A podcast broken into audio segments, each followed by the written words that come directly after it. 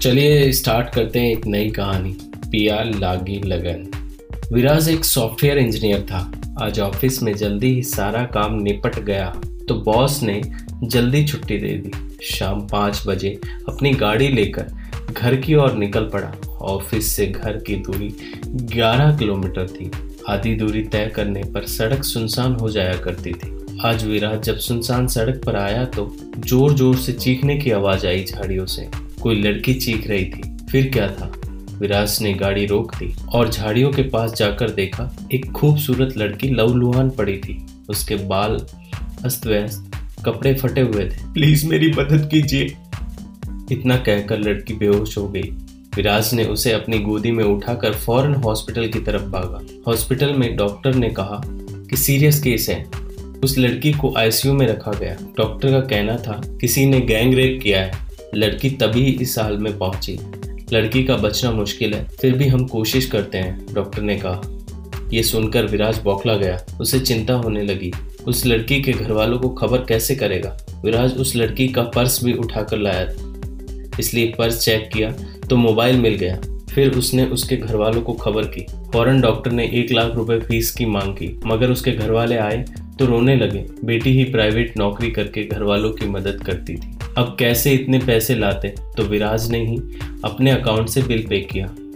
जब दस बज गए तो विराज की मम्मी ने फ़ोन किया।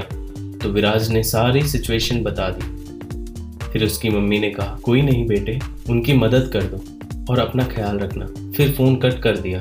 24 घंटे बाद लड़की की हालत में सुधार आया। लड़की होश में आ गई।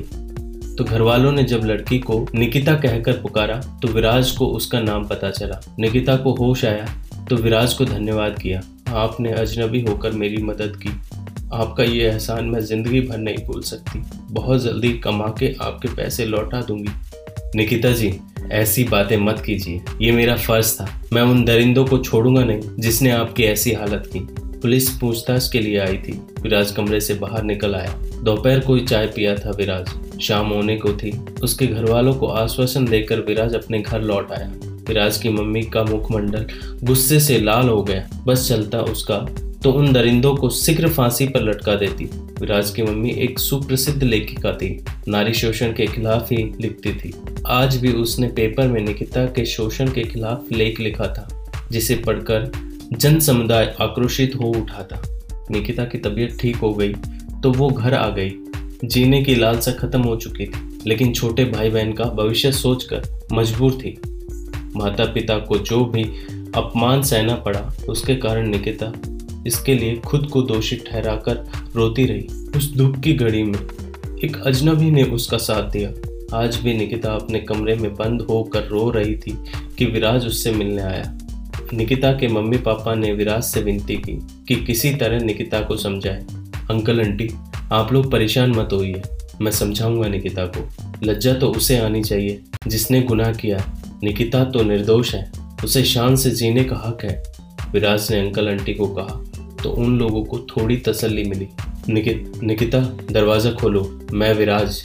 तभी खट से दरवाज़ा खुला।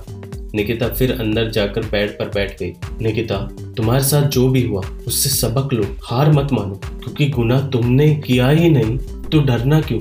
जिसने ये गुनाह किया है, रोना तो उन्हें चाहिए। उठो निकिता, सामना करो दुनिया का। कमज़ोर मत बनो। तुम अपनी मदद खुद कर सकती हो। विराज ने निकिता को ललकारा। निकिता को फिर जोश आया। उसने मन ही मन सोचा, मैं उन दरिंदों को नहीं छोड़ूँगी। उन्हें सलाखों के पीछे पहुंचाकर ही दम लूँगी। निकिता ने विराज की तरफ़ देखा। रोई रोई आँखें, जिसमें बदले की आग और जमाने से लड़ने की शक्ति विराज को दिखाई दी।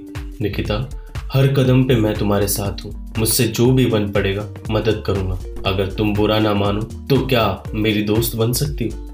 विराज ने निकिता की तरफ़ देखते हुए अपना हाथ उसकी तरफ़ बढ़ा दिया।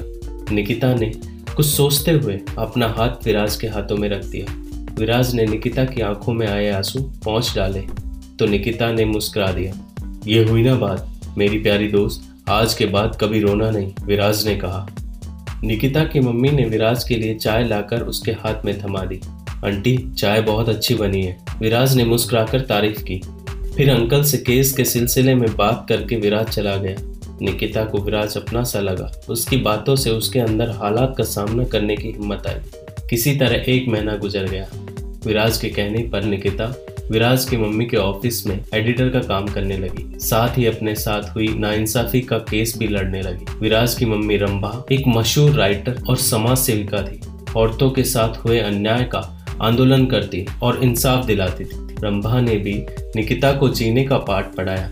एक दिन निकिता ऑफ़िस से छुट्टी के बाद घर जा रही थी। बेटा, मुझे वकील से मिलकर तेरे केस की फ़ाइल देनी है तो तेरे घर से होकर ही जाना होगा। तू फ़ाइल लेकर मुझे दे देना। तो रंभा अपनी गाड़ी से ही निकिता के घर गई। निकिता गाड़ी से उतरी। तो मोहल्ले की तीन चार औरतें निकिता को देखकर ताने दे रही थी। देखो कैसा जमाना आ गया। इज़्ज़त लुट गई, फिर भी बन ठन के गाड़ी में घूमती है। जरा भी शर्म लिहाज नहीं है। तभी तो लड़के लड़कियों को लूटते हैं। लड़कियाँ ही नौता देती हैं लूटने के लिए। तो लड़के बेचारे क्या करें? कौन रसगुल्ले को देखकर भला छोड़ना चाहेगा? ये सुनकर निकिता की आँखों में आँसू आ गए।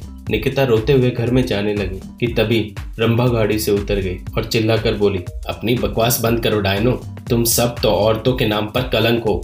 एक औरत की इज़्ज़त लूटी है तो उस पर तुम बकवास कर रही हो। ये कभी समझ नहीं पाओगी। अगर समझती तो ऐसी बातें नहीं करती। गुना जब इसने किया ही नहीं तो शान से क्यों ना जिए अरे, तुम लोगों को तो ऐसी लड़की की मदद करनी चाहिए और दुनिया से लड़ने की हिम्मत देनी चाहिए। ये क्या? उसे जीते जी मार रही हो? जितना रेप होने पर लड़कियों को दर्द नहीं होता, उतना दर्द समाज के ताने सुनकर होता है। तुम लोगों की बेटियों के साथ ऐसा होगा, तब भी ऐसा ही कहोगी, या फिर जीना सिखाओगी? बहुत गुस्से में रंबा बोली तो बोलती ही चली गई। घर से फाइलें लेकर लौटती निकिता ने रंबा का ये रूप देखा तो गर्व महसूस किया और अपने आँसू पहुँच डाले।